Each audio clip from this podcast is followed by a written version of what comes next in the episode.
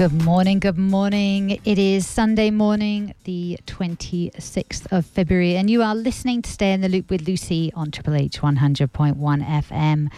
Um, this is a show that covers health and well-being through connection to people. People in our community and people beyond who share with us their experiences, their choices and consequences, and, and regardless of age, their innate wisdom. By discerning and getting a sense of what is transferable from what these guests share, we can choose to apply the relevant aspects in our lives and in our community and develop programs that found a more sustainable, loving, and heartfelt way to be with each other, thereby improving our physical and our mental health. This week's show on Stay in the Loop with Lucy walks that talk. It is all about the heart. We're coming to the end of Heart Research Month, so today we're going to look at our relationship with this oftentimes neglected muscle that we use and abuse yet which does such a valuable job keeping us alive and, I'm going to argue, connected. Today's show will be a real celebration of this organ that inspires so many expressions of love. Even a day dedicated to professing love, which has grown to be a massive money spinner for most card chocolate and flower companies. Oh, actually, I think I've fallen into just a smidgen of cynicism there. Um, my guests today are two amazing women, Gabe Caplice and Annette Baker. Welcome. Hi, well, Lucy. Thanks, Lucy. Um, two practicing counsellors in the eastern suburbs who work with couples and individuals on a regular basis, supporting their clients to work out affairs of their heart by walking their talk. Hmm. I think it'll be what's wonderful is we're going to go through statistics, we're going to go through issues with, with heart and what goes wrong with the heart. But I'm looking forward to you bringing life to all of those statistics because, of course, they're, they're our families, there are um, our fathers, our mothers, sometimes our children.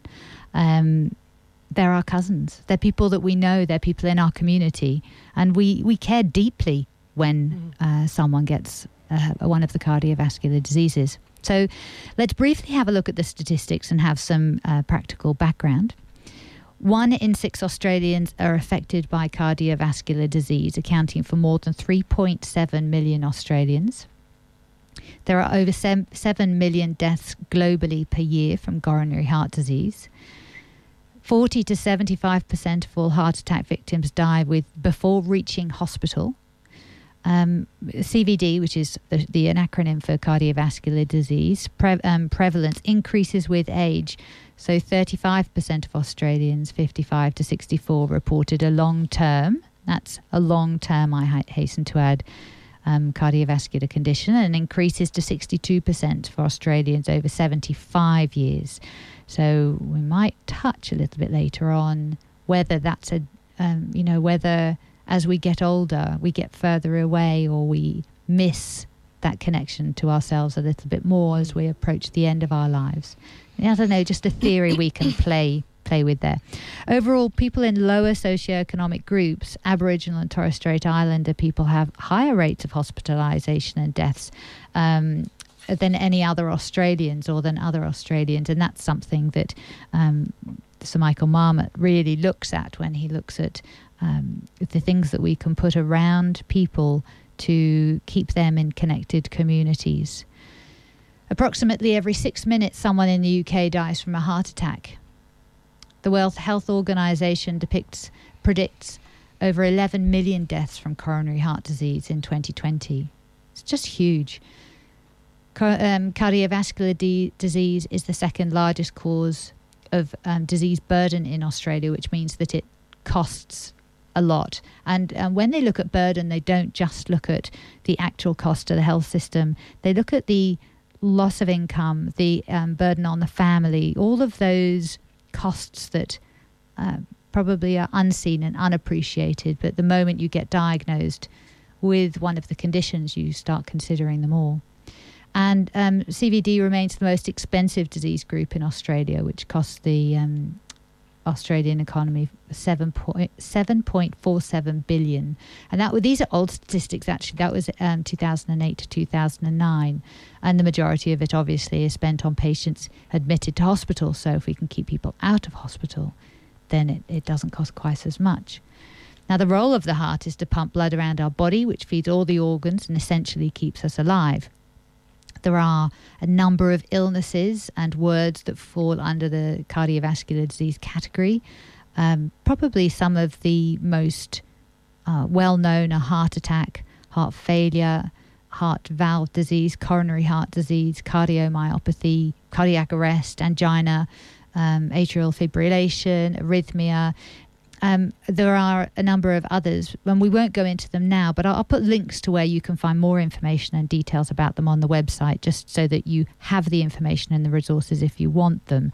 But um, this show isn't going to cover the details of hearts, it's going to cover how we can find ourselves living in a way that um, that in a way impact on a physical organ in our body, just as we have done with other shows such as your kidneys and and other um, other organs in other shows during this series. Essentially, though, problems with the heart fall into two categories: plumbing and electrics. Either the structure of the pipes, so they get clogged and uh, impede function, and the electrics where the signals misfire, they they get out of rhythm or they don't fire at all. And um, I find that one quite interesting the the misfiring of our heart and the racing. Mm. A lot of these. Uh, a lot of lifestyle factors contribute to either the clogging in the plumbing or the electrics, smoking, drinking. I mean, caffeinated drinks and alcohol, where they make the body just the pump work a little bit harder. Um, overweight and obesity, where we're you know, we're consuming high sugar, high salt, high trans fats, um, low omega 3, low fruit, low veg. When you look at the statistics, which again, I'll put links up because I've been looking at them all week, it's, it's so much of this is our lifestyle that contributes to high blood pressure, stress, um, high cholesterol. Um, do you see in your practice, let's bring you two in here. I've given this quite a large background. I haven't even spoken about the feelings that come up post diagnosis. But I've mentioned a couple of words in there. Um, one is our choices, and two is stress and anxiety, and, and the physical manifestation of that, like uh, heart pumping faster, heart having to work harder. Um, I know that we can't necessarily make the correlation straight away, but we could maybe just introduce the idea that the way we treat our heart and matters of the heart is not, we're not maybe appreciating the value of that little organ in our day to day. I I would totally agree, Lucy. And um, one of the biggest things that we see, in fact, it's it's probably one of the things that unravels most clients when we talk to them about matters of the heart. The biggest issue is allowing themselves to express the love out, as in allowing themselves to fully love people and to allow themselves to receive love from from mm. others. And most of the time when we talk to people about feeling separated in relationships or feeling isolated in themselves. The the biggest issue is that the fact that they're you know, people are not seeing who they are, they're not getting to recognize in that person how lovely they are, the fact that they can express love. So without fail, every time we talk about that with a client, they cry it really unravels them because we all know that we're meant to be loved and we're meant to love other people. We're meant to express this love to other people. And we, we have this innate um, feeling that we need to belong to each other. So if you're not using that organ, what happens is that it hardens mm. the, the tension of the area. And so we can see that in practice really simply. You know, um, in relationships when people shut down or get cold on their partners or withdraw or things like that, they know that they're not expressing their love in the relationship. They're not using their heart muscle to do that.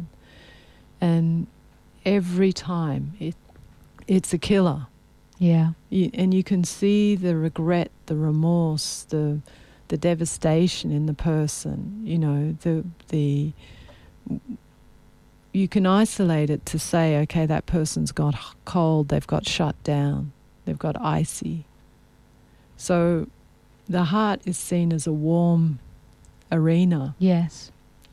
Uh, you know, being cardiocentric, you can feel that there's warmth, there's openness in the way that you express. So when somebody shuts that area down, then it's going to to make that area tense, hard, cold. And you can understand that that person might be dismissive or cut off from what they feel. This is illustrated in our lives enormously. It's, it's, illustrated in movies, even in children's movies, when you look at Disney.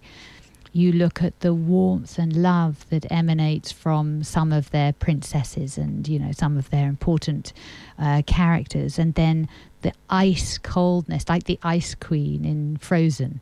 You know, she has been hurt by love. Yeah. you know, if, when you take it back to its basics, it's the image and the uh, illustration of what you've just shared that you see in daily practice is actually common knowledge, but we're not, by the sounds of things, understanding the true consequence and how it can come into our normal interactions with each other uh, with almost imperceptibly without us noticing or paying attention. Yeah, without paying attention, but people do know. Because if you talk to them about how they're feeling in their life. They know that they're cutting off from people. That's they, true. Gabe. They they do know. They it's it's why they get upset. It's why when we talk to them about the fact that we can see that they're not expressing from their heart enough, they're not sharing the more of themselves with others. They always cry.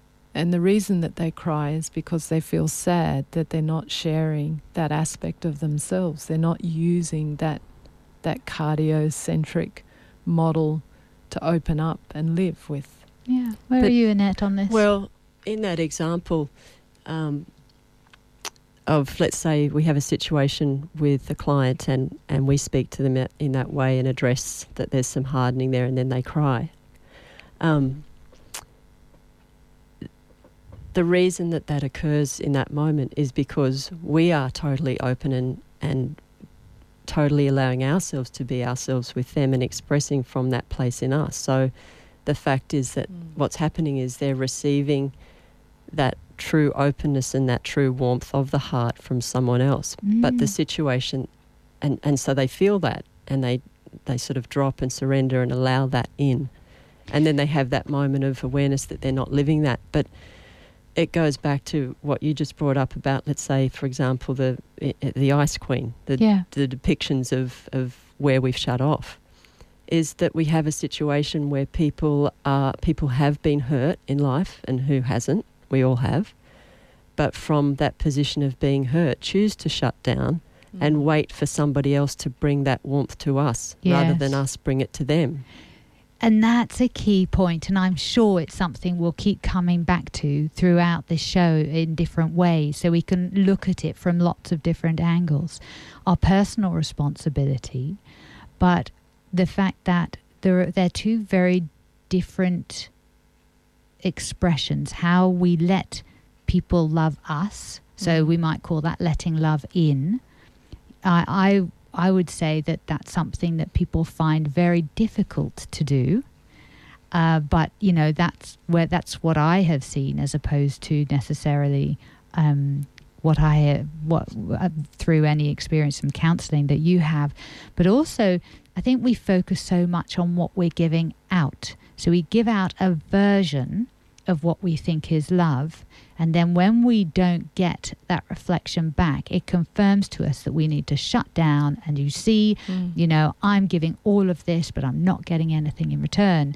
If I look at it from a from being a mother for, you know, 20 years and being exhausted for probably 13 of those, 14 of those, um, I was resentful at how much I was doing for everybody else. So I would say that I was being very loving. But in the last six, seven years, actually knowing what it is to take care of myself and bring love to myself first has opened up doors that I didn't even know were Mm. closed. So now I can see that when I'm loving, I'm not expecting anything in return to tell me that I'm being loving, and therefore I don't get hurt when I don't get back the appreciation that I think I should get back. Does that make any sense? Um, absolutely. What I one of the things that comes to mind when you when you're expressing that is that um, uh, what you're saying about that we don't get the love back. Yes. Or, or we we get a, a we get a version of Yeah, love. yeah. But if you're not appreciating your own openness to be loving and to receive love, then you are operating on versions of love. And typically, Totally. what happens then is that what you're looking to get back is the same as what you're giving, and, Which is aversion. Uh, which is aversion. Because I wasn't putting out Yeah. true love. Anyway, it was conditional love, wasn't it, really? Yeah. So Okay, what- so we've got what- two types of love we're just talking about here. Just to clarify for our listeners, we've got a, a conditional love, yeah, and we're actually trying to get underneath that and go, okay, so what is true love if that's now coming up as conditional love? yeah. So what how we always share with people is that is to once you start to work on your own capacity to express the love that you are because we all are that love and that's why we know it so instantly in a moment when we feel it like truly from someone as the Mm. example in the counseling setting Yeah. But if we're not appreciating that in ourselves and, and committed to forever opening ourselves in that way, then we're always looking for it to come back to us in the same way we're giving it because we're not appreciating ourselves, therefore, we're not also appreciating it in others. So we can't see the way that other people express love in their own way Hmm. because we haven't connected to what is our way of expressing love. And when we do that, then we can appreciate that we love is love. There's no difference about what love is because it's an energy, it's a quality. But we do all have our unique expression and, and you might say the way you might express love might be to say the words I love you with absolute, you know, full commitment and meaning and feeling. And my way of expressing love may not be to say the words, it may be something else. It might be a gesture of, um, you know, it might be a physical gesture of just Mm. a, a, a very embracing hug, or it might be sending you a, a photo of us, or Yeah. could be anything. But until we actually connect to our expression of love, then we're looking for it to come back to us in the same way, and we'll always be disappointed. Ok, I've got a great example of that that comes up often in sessions. We're seeing a lot of this lately, is in couples, particularly this, um, as you were talking about conditional love, Hmm. a way of measuring with each other that says, okay, well, I've I've packed the dishwasher three times this week, and I've taken the dog for a walk four times. So, what are you what are you bringing? Are you in my house? and that is seen as uh, that's Seen the as love. That's the expression of love. Like Oh. oh, this is, I can chalk this up on the board of this is what I'm doing for you. Right. And as Annette says, when it doesn't come back in the same way, then we're not feeling valued or appreciated. Right. But to truly be loving, that gesture or expression of like, say you're cooking the meal, or say you're doing the wash up, say you're putting a load of washing on if you're a mum, or you're driving the kids to the school. All of that, when it's done in an open hearted way, is not measured. It's done as an expression of this is this is my commitment to love. This is my expression of love to you. It's something that is that flows from me Hmm. and is expressed to you from the warmth of my heart, from the generosity of my heart. And there's more abundance of that gesture where it came from. I do this because I feel to do it because of me, not because of you so much. Hmm. So it's a completely different way of looking at love, whereas the other is conditional. It says, I've got you clocked, but I want you to recognize what I'm doing for you. Wow. But that, that point that Gabe made is super important about when we're talking about love and expressing love, and we're talking about the heart and how to keep that organ pumping and fluid and open. Mm. Is that this expression of love that we're talking about? You do it for you first yeah. it's- because it's you. It's Yeah. because of your commitment to you that you then share and express in that way so that yes, of course others get the the flow on of that, but you don't do it for others first. You're doing it for yourself and thereby that is your quality that you live out in the world with that anybody can be the the um, receiver of not just your partner, not just your kids. It's it's anyone that you come into contact with. And that might, if we go back to the unpacking the dishwasher scenario, uh, that might look like, you know, taking everything out and slamming everything in its drawers so that when, you know, when you and you open the cupboard to take out the plates or open the drawer to take out the plates, you kind of go, ooh, you know, there's this just that I put these in here. Make sure you notice, make sure you appreciate. Um, but they, there's, you can do it gracefully, or you can do it without thinking, or you can do it resentfully. But it almost leaves an imprint, Mm. you know, because I mean, I've we've all walked into rooms where you can feel an atmosphere. And just as you can't turn on and off an atmosphere, you can't turn on and off a, a, an imprint that you do when you unpack something like a dishwasher. So, if you're doing it resentfully, which is the end result of, of actually not looking after yourself. So then you feel pushed to do it for another as opposed to just do it in service to the family or Mm. the, the community that you're living with in that house. Then it comes with it a loading. Absolutely, and when you when you do it with love, a pure expression of love, it's completely different. And I'll give you an example of that. When I when I um, do the washing and I fold, one of my favorite th- things to do for Annette is when I do the washing and it's all ready to fold, and I fold her t-shirts and everything. I fold them with so much love for me. And I know that when she comes to receive those, I just put them, you know, secretly away in her drawers or compartments where she'll find them. When she comes towards that piece of, uh, you know, fabric that's been folded in such a beautiful way, she gets the imprint of how I've expressed my love for myself and for her Yeah. in the relationship. a celebration of the relationship in the folding of a t shirt. Yeah, and and when so Gabe simple. when Gabe puts them away secretly in my drawer, she gets the beautiful reflection and love of how how beautifully you know ordered my drawer is. So she gets that gift as well as I get the gift. It's of, the gift that keeps on giving in your house, isn't it? But that's so lovely because what you both shared there is you're constantly aware of how you live and its impact on another. Mm. So there's a real community in how you're living, even though your dedication is to make sure that it supports you in your way Mm. of living first. And the impact of that is that you can see the playfulness of it supporting another. That's just not that's just not widely spoken about in the sense that we don't take uh, our expressions of making love to that level because that is that's a constant exchange of love.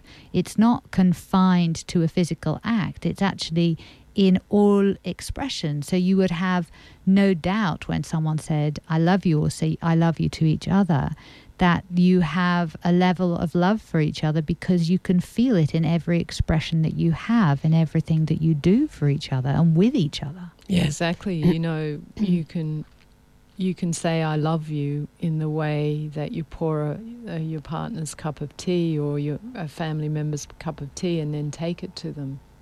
That's as Mm. beautiful as giving them a present or a card that says I love you or Mm. saying it, it straight to their face.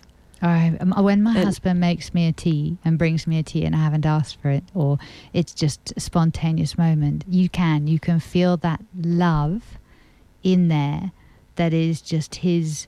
Here, I, I, I, I feel that this would really support you right now. And he's Mm. chosen the type of tea and the mug or the cup, you know, how it's going to be given to me. You know, there's a lot of care and, and deep love that goes into that simple pouring of a cup of tea. Yeah. But And, and in in in that you've hit on something that's really important, Lucy, which is that that person has said, "I'm including you. Mm. I'm I'm with you. I'm I have you with me in this moment." And the the biggest issue for heart for the heart is separation. Mm-hmm. And that's what we find in, in counseling with, with people that they actually don't feel included, they don't feel like they belong. And when they get separated in life, it is a heart issue. So when you're expressing from your heart, what you're doing is including people with you. You're sharing you with them, and you're asking them to be with you. So, so Luce, that just to to bring this back around to something you said before as well, uh, in reference to that example of us with the clothing and the drawers, and and that we're living with that. Um, the fact is, we're living with that awareness, as you said, of how it's how how we live is impacting or affecting another or others. So even though we say when you commit to that expression of love and that the quality of your heart, that it's for you first it is always with the awareness of exactly that, how it will affect others. So it's not a selfish thing as in me, me, me. It always comes as a uh, more, if we could use the word spherical, like all encompassing awareness of everything and everyone around you and how your actions and your movements affect everything. I don't know about the listeners, but my heart physically and my chest physically mm. are feeling this. You mm. know, we're talking about things that are making my body respond, vibrate. It vibrate, yeah, yeah.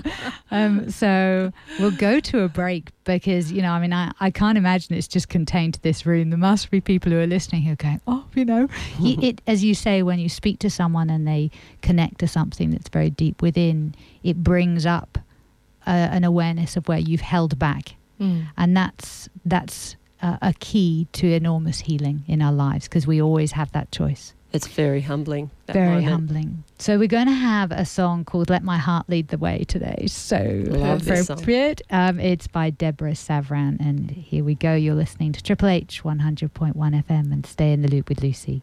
Yes, indeed, you are listening to Triple H 100.1 FM, and stay in the loop with Lucy. Uh, this morning, I have got Gabe Caplice.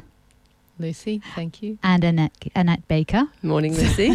so nearly called you a different surname. Nearly there. called me Gabe. I need to called you Annette, and then I think probably Caprice. yes, We're probably merging. Be a double-barreled surname, I suspect.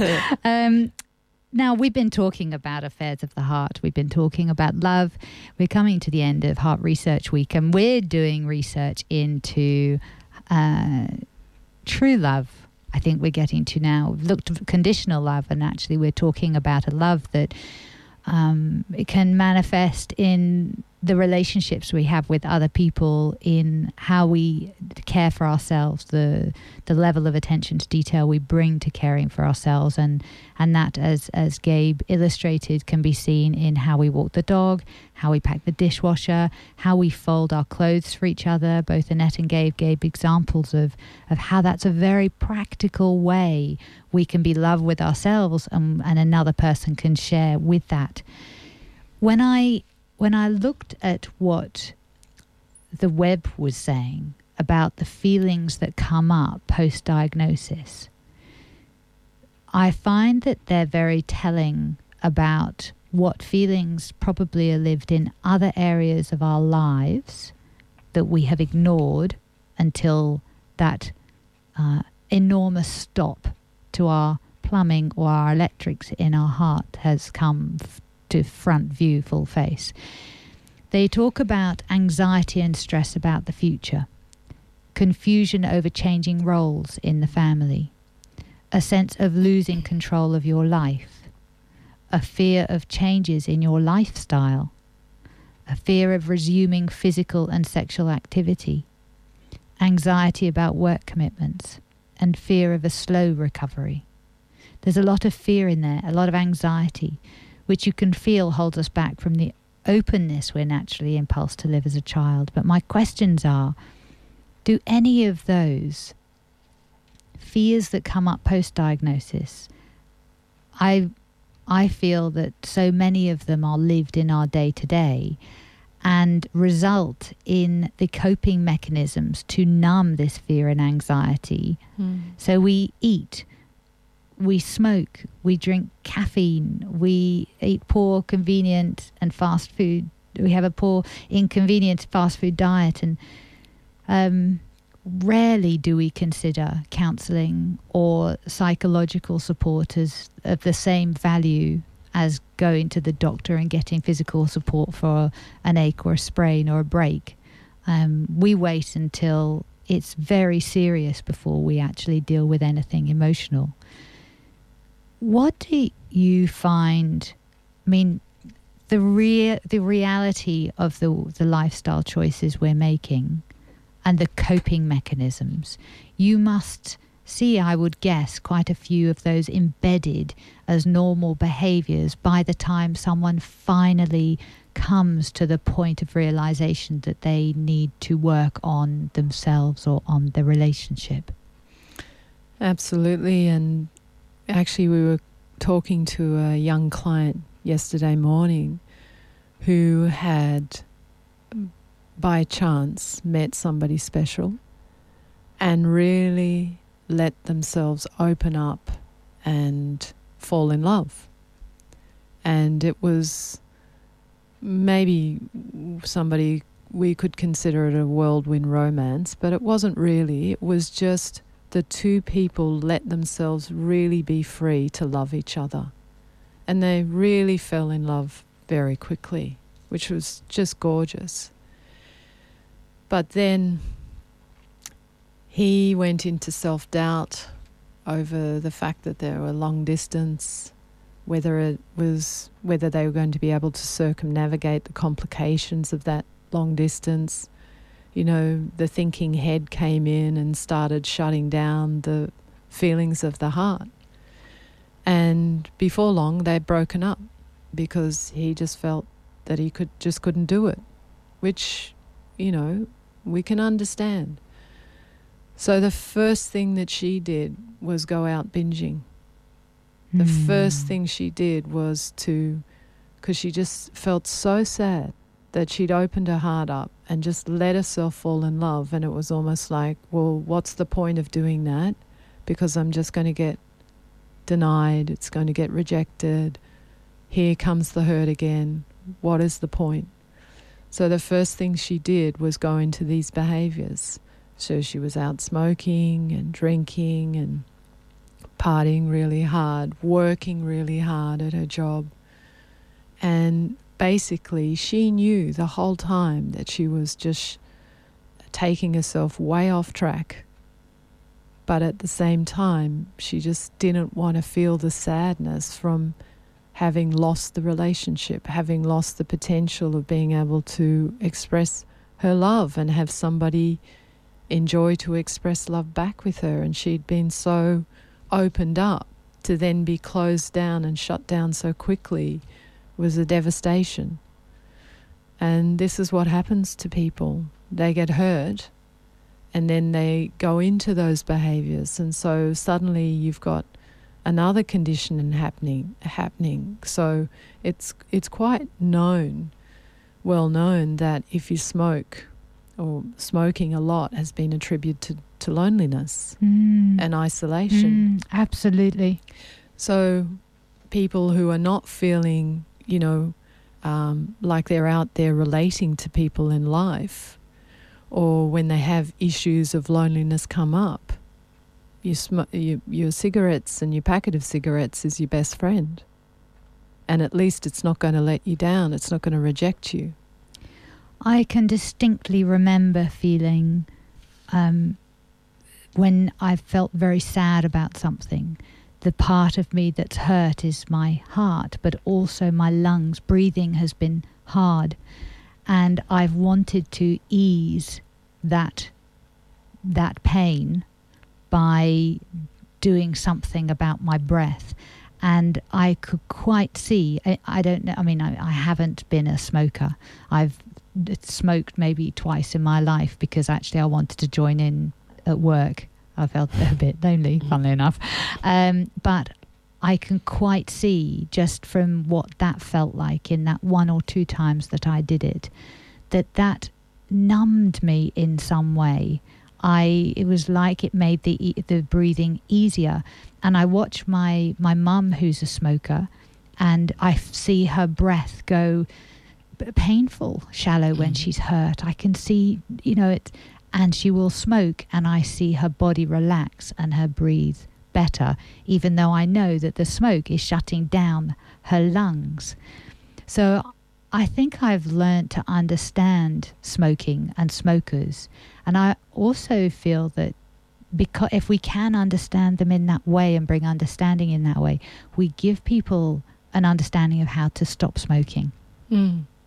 Because if we can actually learn how to support ourselves in another way when we feel those feelings, then we don't go to the thing that actually is there's a clear correlation between smoking and lung cancer. Clear, very clear. Mm. But also, as you say, the emotional consequences of it, the shutting down on the body, the, the the effect on our lungs and our heart and and every other organ in our body because it stops our growth. You know. Well, the heart, you know, when people have um, a disaster with affair, an affair of the heart, or even if you're hurt by a situation in your family or something that comes up with at work, it's not uncommon for us to see people get um, chest infections, come down Mm. with a flu. Bad coughs that can't go. Yeah, Yeah. exactly. All of that. And it's almost like you can see that they're in grief. They've gone from sadness to grief. Mm. And that it, it's a visible thing that happens in their bodies. It's it's so so common. It's so it's the other thing that you can that is kind of a rep, repetitious thing that happens in breakups and hurts over affairs of the heart is people go and sleep around. Mm. So that it's almost like, well, I'll just prove to you that that doesn't, it doesn't matter, that it didn't affect me, that I'm okay. and that someone else wants me, even if you don't. Maybe you know that you're still wanted and needed. So in Wow. were you talking about behaviors where we end up abusing ourselves because we fall, you know, we've been hurt in love. But can I just add, Liz, Yeah. what Go what we, what what what's actually underneath all of that? Like you bringing the breath into it, in, Mm. into this conversation, and when we get hurt, you can feel that sort of restriction. You can Mm. feel that like tightness in your chest. You can perhaps feel like you just want to sigh, or you're going around sighing. So, or you get, you know, these in chest infections and things happen, lung conditions. Where we always take it back to is that there was something to be expressed before all Mhm. of that occurred. So that's just the outplay of Mm. a holding back of expression. So when we're hurt by something or we're sad, if we don't bring our full expression to that and really, really get to the bottom of what we're feeling, not talking about being emotional and cathartic and all of that, but just actually speaking or, you know, just the honesty internally to ourselves about what we're really feeling about that situation. If we don't get to that, then we are placing that restriction and constriction on ourselves Mm. and and then there is an outplay there's either the the health condition or there's reaching for the cigarettes or there's um, going out and binging in other ways Maybe getting angry to get even. yeah because I see a lot of anger, and yet, you know, very often it's the ability, if you talk to someone who's very angry, to say, Gosh, you actually sound hurt Mm. by them not appreciating you or by the way they behaved or their or or what they did to you first. And that just seems to cut the behavior. I've done that with my children when they were you know re- i can i mm. can remember my son at 4 years old being so angry about going to school, so angry about it. And I sat him down and I just said, It sounds like you're really sad. I, what I, I, I see that you're angry, but I feel like something's making you sad. What have I missed? And he just burst into hmm. tears and said, I wanted to wear my grey socks. or whatever it was. You know, it was something about what he was wearing that I had made him wear something else. Yeah. And he was at a school where he could wear what he wanted preschool. And um, but i had imposed something on him and he wasn't able to express and he was conforming because he was going to school and blah blah blah. But you know then when i said thank you for sharing that with me i had no clue. Okay we we're really going to run late. How about run up and get the socks you want change them in the car. As long as you're ready to get out the car on time we should be okay. Yeah. and and all of a sudden the the anger was gone and we were all good but if it takes one or other to to choose to see below below the outplay of the fury and the Yeah. anger and sometimes the really horrible behavior that comes out of someone to trust that there is some some hurt under there that you might have to take responsibility from so i had to take responsibility for the fact that i had not paid attention to his feelings or what he wanted to do. I had just imposed a picture of how I thought the clothes went together and what clothes I thought he should wear for that day. Yeah, and you know, we we do that all the time in in our work in counselling. If we're presented with somebody who's super angry, we'll always say, "What are you Mm. sad about?" Mm. But anybody can do that in their Mm. life, in their relationships. You don't have to be in a counselling setting. yeah, And if you can go there, like if if you can have the let's let's call it courage to bring up something difficult with someone and say, "What are you what are you sad about? You're really angry, but what are you actually sad about?"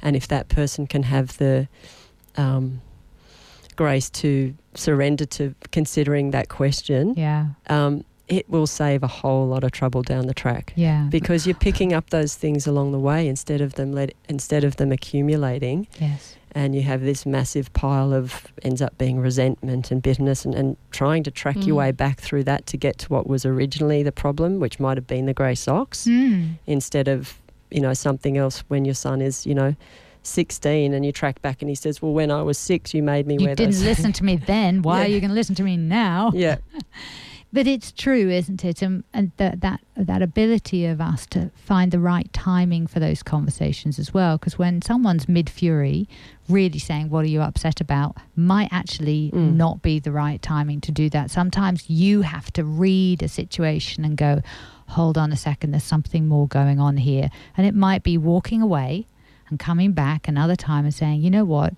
The way you behaved wasn't okay, but I get a feeling that there's something else going on." Rather than you know the you might be really angry about the way I behaved but somewhere along the line there's something upsetting you that I haven't spotted. And just approaching it not necessarily in that moment but actually laying foundations at other times for those conversations to come in. Because if we've lived a particular way with a partner or in a family for a very long time it's not going to change overnight is it it takes time and trust and, and actually learning how to trust again. Mm. Yeah. Very true. And what you're both um, talking about is reminding me of the fact that we've had um, a few sessions in the last year with some elderly people, different elderly people from different situations in life. And the regret that they feel when they haven't actually expressed what needed to be expressed, you can see that the pain is still with them. So we're talking about living with this pain of unexpressed hurt over feelings, Mm. um, maybe matters of the heart, for like 20, 30, 40 years. And the undoing, how that undoes a person in their body, or the constriction that we've been talking about, or the feeling of isolation that Mhm. happens to people. And they almost are saying in the sessions, oh, it's too late, you know, can't go back and fix all of that, and I've gone past it. And, you know, it's almost like to unravel what was the trigger or the core issue is so huge because they've got to track back 30, 40 years of not expressing what was there to be expressed at the time, which is what you're talking about. And that brings its own complications. Like we had a, a case recently with an elderly gentleman who's obviously holding back his feelings and not sharing himself, you know, on a heart level. And um, he just ended up um, shutting down, and the doctors have finally diagnosed him with anxiety. But the family was so stressed, they just did not, not know what was happening to their dad Mm. and to their loved one. And, you know, I think he's in his 70s, so it's a long time of not expressing how, how you feel. And the further we get away from expressing what's there to be expressed, say you have, uh, you know, you have a bad um, incident in a relationship, or as Annette was saying, you know, in loving relationships, when we don't tell people how much we really love them and we stay cool and we don't share that, all of that builds up over a period of time. If you track ahead 40 years, then you're going to feel the regret. You're going to feel that you've missed the opportunity or the potential to be able to share expressly from your heart what was there to be spoken. Mm. You know, we, I I'm a um, I'm a big um, believer in the in in saying I love you to people that you love and saying it fully. Don't be shy. Don't hold it back because there's there's no greater time like the present moment to express how you're feeling about loving somebody and you don't want to end up with anxiety in your 70s or feeling isolated and or in behaviors like you've you've turned to drinking because you can't get on with people Mm. because you've been hurt and then you then you choose to a disagreeable way of dealing with confrontation in relationships And there are acceptable ways of um, hiding those emotions, and food would be a really good one. yeah, the sugar massive. that comes, the raciness that comes from sugar, the pleasure, the sweetness in life. Oh, you've got to have your small pleasures. Don't take that one away from me. I live a very healthy life. I've got to be allowed a little treat. Um, you know, it's it's massive. It's absolutely massive, and the the manifestation you you talked about it. That how painful it would be to live that way. Well, the statistics show Mm. that heart disease is bigger. Um, is a it's a larger cohort that get it as you get older. So the, yeah, the that's what I was thinking Yeah, when you said read that. I was thinking about the clients that we have that are elderly that are having difficulties, you know, and they're at. I would say they're as a result of those kinds of things, you Yeah. know. early patterns of behaviour that get embedded. There's there's an aspect to this, Lucy, which we've not um, brought into the conversation yet, which is um, sensitivity. How do Mm. we honour our sensitivity? Um, we let's t- let's do that after Okay. this. We're going to go to one more. We're going to go to another song, a little short break, because we're, we're coming up to the last half hour. Goodness knows how how we have um, gone through that time quite so quickly. I feel like we've created a day's show in in an hour so far. But sensitivity is a very important point, and I believe that what we've uncovered, the, the three of us, is that we're incredibly sensitive beings, yeah, and we see that in a newborn baby. So but it's not encouraged. no, exactly. So let's when we come back from the break, let's talk about let's let's take an agreement that we are incredibly sensitive hmm. and let's give practical ways that we can nurture that sensitivity. So we'll make the last half hour very practical and how we can give practical tips for letting love in, for being love to ourselves and therefore letting love out. So we'll we'll be very practical in our last half hour and you because you can explain from you can Mm. share what you do, I can share what I do and we'll just see where we go. I'm looking forward to hearing Annette's expression on sensitivity. Yeah, it sounds good. Well, we're going to listen to Beautiful Soul by Shamim. You're listening to Triple H 100.1 FM and stay in the loop with Lucy. I so nearly spoke over that. I did not expect him to uh, to come up with funded by an Australian initiative. Something like that. Uh, you are listening to Triple H 100.1 FM and stay in the loop with Lucy. Um, I have got Gabe Caplice with me and Annette Baker, whose mic I have not turned on. I apologize. Good morning. Thanks, Lucy. Good morning. We've been talking about affairs of the heart. There is, I would be amazed if while you're listening to this, your chest has not expanded and your body hasn't started um, feeling more. I know whenever I feel more, it feels achy, almost as if I'm feeling like I'm getting a cold, but it's actually my lymphatics, you know, that I'm feeling this space in my body that hasn't been there before. And it, it makes me very tender with myself, which is a, a great gift. Um, we could say that it makes me feel very sensitive. And I think that's when we talk about, you know, the, uh, the com- information announcement before we came on air was about Alzheimer's.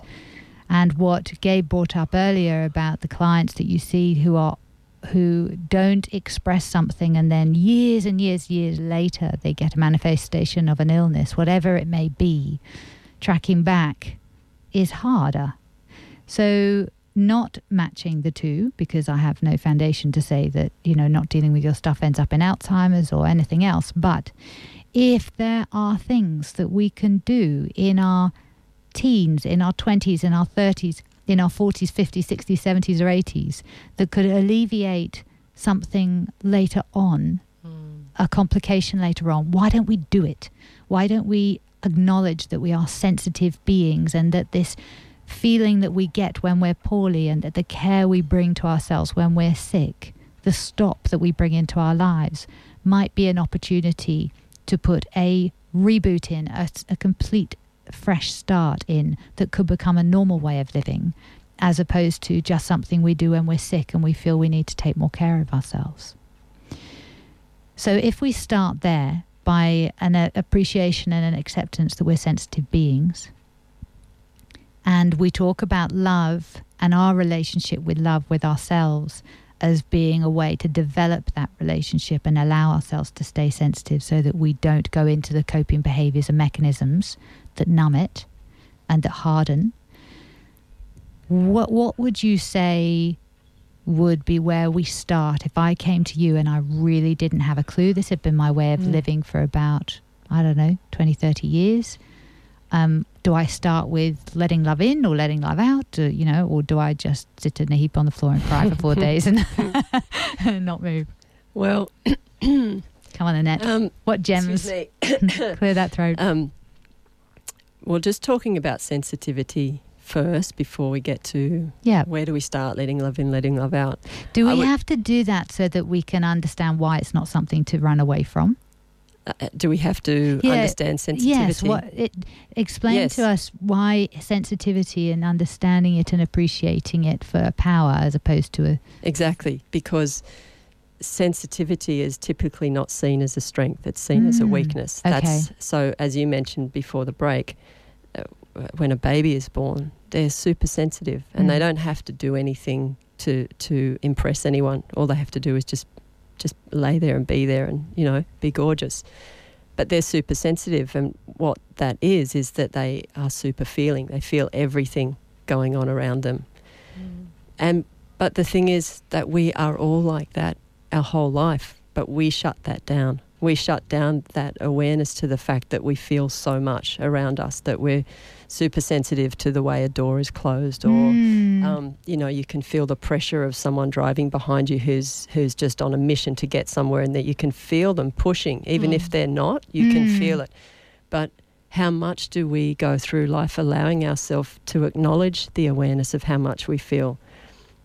We don't typically because it's not been encouraged to be sensitive because, you know, there's the typical sort of aspect of boys being told to toughen up and, um, you know, girls get locked into these pictures of what they're supposed to want in life, in their future for relationships and all that sort of thing, with no true care offered to them to say, well, hang on, what do you, what do you feel actually about this situation?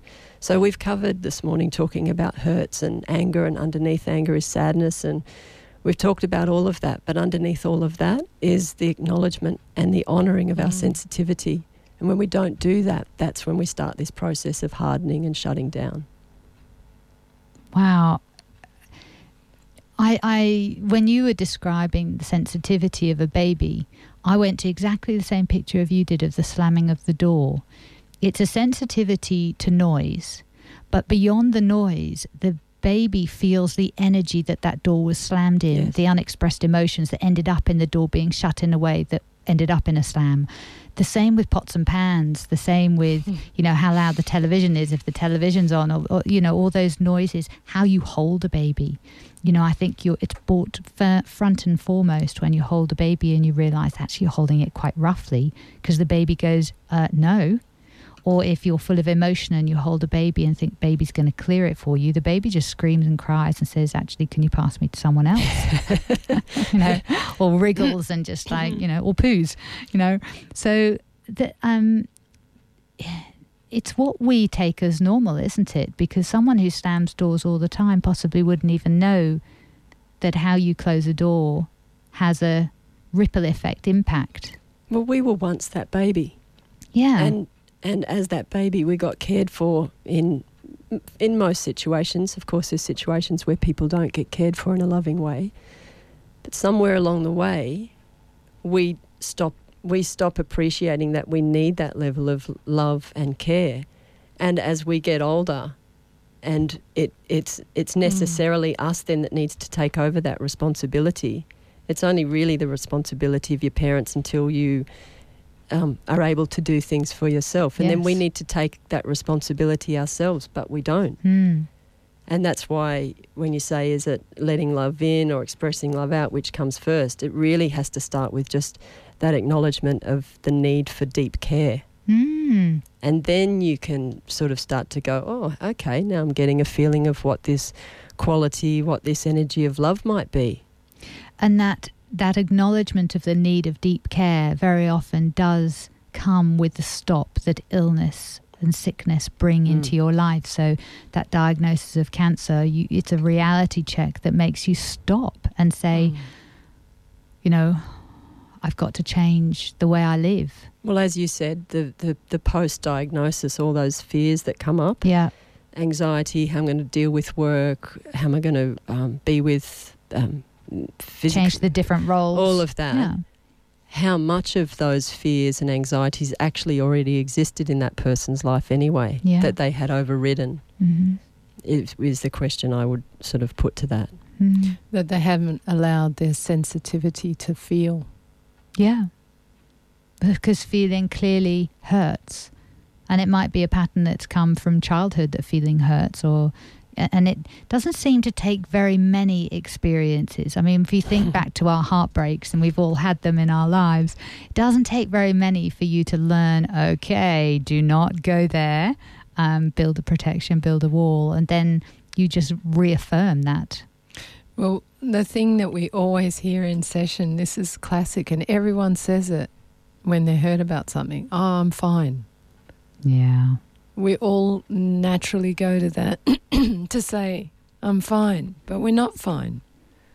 Which is why it's just where the awareness of days like Are You Okay Day is so important because we we- th- those those mental health days where it's a simple question of Are you okay? How often do we just by rote say I'm fine and we don't really let ourselves be sensitive, vulnerable, open up to others? Yeah, and, and let yourself feel your feelings. So, you were talking about tips, Lucy, for um, expressing love. Hmm. With regards that, you know, s- that situation that Annette was just talking about, being sensitive, allowing yourself to feel your sensitivity, I would say one of the things that we hate most in relationships is conflict. hmm So the one of the biggest tips that I would would say is necessary for being loving in relationships is being able to express honestly how you feel. Yep. Just instead of saying I'm fine, take the time to sit down with the person that you have the confrontation with or conflict with and saying, "Well, I'm actually not fine. This is what's going on for me."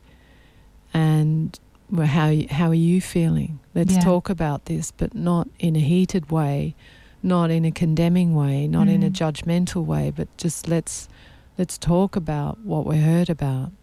So, do we talk about that from the position of how you're feeling, not necessarily what the other person is doing? So, you, when you're talking with the other person, you're Yes. saying, "This is how I feel." And it might be when you do that, "This is how I feel," but and and but I think there needs to be a stress on. This isn't about what you're doing. This is Mm. about how I am feeling as a result of what you're doing. Yeah, it doesn't have to, it's not about being judgmental. But having Mm. said that, we're not perfect in the way that we come out about these things Yeah, yeah. to start off with. So the point being is that when you take an opportunity to express honestly and from your heart openly, then you're more likely to get to understanding. And that understanding is critical because the way we shut down in our heart happens when we're not honest and we hold those things with us and then we live, you know, we go on living and it, it becomes the complication that we live with. So people are holding hurts about relationships that they haven't actually opened up and expressed about. As we're talking about on this show, 20 to 30 years later, 40 years later, unresolved. That's got to hurt your heart. Yeah, it's got to, hasn't it? Can I just add, because because um, sensitivity is generally seen as a weakness, I feel it's important to um, give a little bit more expression to why it's a strength. And the reason it is in how we're talking about this in terms of acknowledging that sensitivity, then expressing from that place, is that it keeps you connected to your body.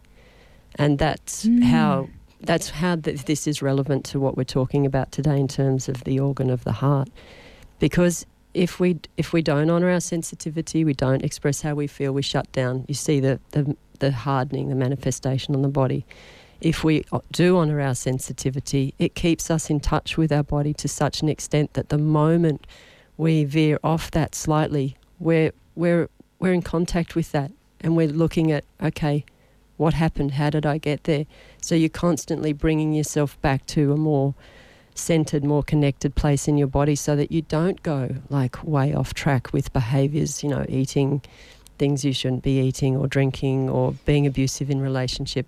It's just it's a Mm. constant bringing back to your body and this is a process that that is ongoing through life. You don't reach a point of it and that's it. You don't have to bring any focus to that Hmm. it's a constant refining, but it's a it's a very beautiful and very lovely way to live. It it it, it is love. So body aware, Yeah. clocking when you have a feeling in your body. So it might be that you get a.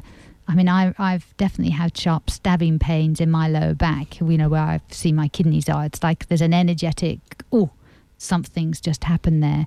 Or it might be that I've got tense in my shoulders and haven't noticed, or my jawline's got a bit tense, or I'm frowning and I didn't know I was, or you know, there's a there's a tension in my leg muscles, almost like I'm ready to run, and I didn't know they were there. So it's kind of that bringing physical awareness, a, a conscious awareness to Yeah. the, to your physicality and where there's a tension coming in. So could we say that we're starting to be aware of of tension in our body w- when we're in situations, whether we're speaking or not speaking, just being aware of physically what's going on starts to show how sensitive you are to what's going on. Mm. Absolutely. Yeah. Well, there's the classic case that pretty much everyone knows where if you, you know, if you keep things in and bottle them up, you, your throat gets all sort of thick and you feel like you've got a lump in your throat. That's Yeah. a classic example of the body reflecting what is not being, uh, the feeling that's not being responded to. Mm. or the sensitivity not being on it and you get that lump in your throat where or you don't express your frustration and you you get a Hmm. headache Yeah.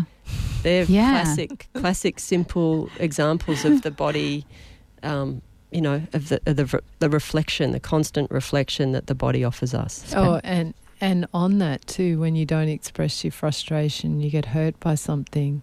Sometimes, what you tend to see is people don't then look each other in the eye, so you can get into behaviour where you divert your gaze, so you're not really looking at people Mm. Because you're upset. So you don't. Oh, actually so you say, "How are you going?" I'm fine, but actually you're looking at the walls. I'm Yeah. so not going to look at you. Yeah. yeah. Wow. Gosh, a lot of personal responsibility in this show, isn't it? Yeah. Because we can talk forever and a day about how people can hurt us and how it can hurt our heart and but how we respond or react to that hurt or what we're feeling and you know the assault on our sensitivity wherever it may come from we have a choice in that moment. Um, sometimes it is about just walking away Mhm. for for our our own safety perhaps but also for our own physical stroke mental health and, and rebuilding. But it's not about withdrawing so much that you shut down from life and from people because then we have that that terrible pain of isolation which um, in all statistics in all health statistics isolation is disastrous Mm. Mm. I think that's what people feel most sad about feeling separate, mm. you know, or not relevant. Mm. You know, I don't I don't mean anything to anyone. Ah. It's it often comes up in sessions. And I I would like to share a tip on um, expressing love out because we've talked about Mm. Yep. you know uh, what happens if if you don't? Or what happens if you if you don't express that sensitivity? But to express love out or one of the uh, one of the successful ways to be healthy in relationships it doesn't matter you don't have to have a partner it can be family with children with work colleagues anywhere is to share something that's valuable a quality about yourself with other people. So, say you're an affectionate person, and that's a beautiful quality of you, then be affectionate with everyone. Don't wait for a special person to do that with, just be it with everyone. Or, say you're a generous person and you love to be generous, then don't hold it back, just express it. Or say you're really cute let people see how cute you are Yeah. but don't don't just confine it or compartmentalize it to a few people like I'll just show my friends that Yeah, or just show my family. just trust everyone learn to trust or learn to trust in yourself by sharing that with other people because that's the basis of opening up in relationships we've got to get beyond trust okay. we've got to we've got to get beyond Got to just get con- beyond non-trust. yeah non That's conditional, isn't it? It's like I'll trust you if you trust me. yeah Who's who's going to blink first? yeah, we've got to we've we've got to get beyond confining ourselves to particular relationships. Mm. We've got to be able to share those lovely qualities about ourselves with everyone. Mm. And then you're not going to feel isolated. You, if your friend lets you down, you've only got two friends, then you've just got one friend left, you know.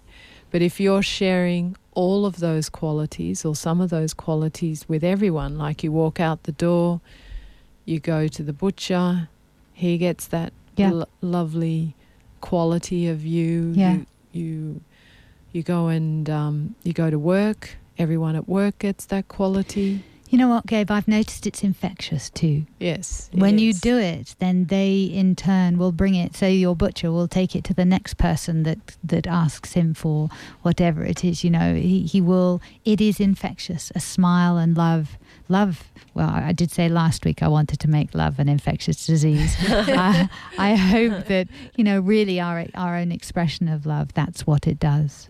We don't hold it in, and it doesn't need to to cost finances.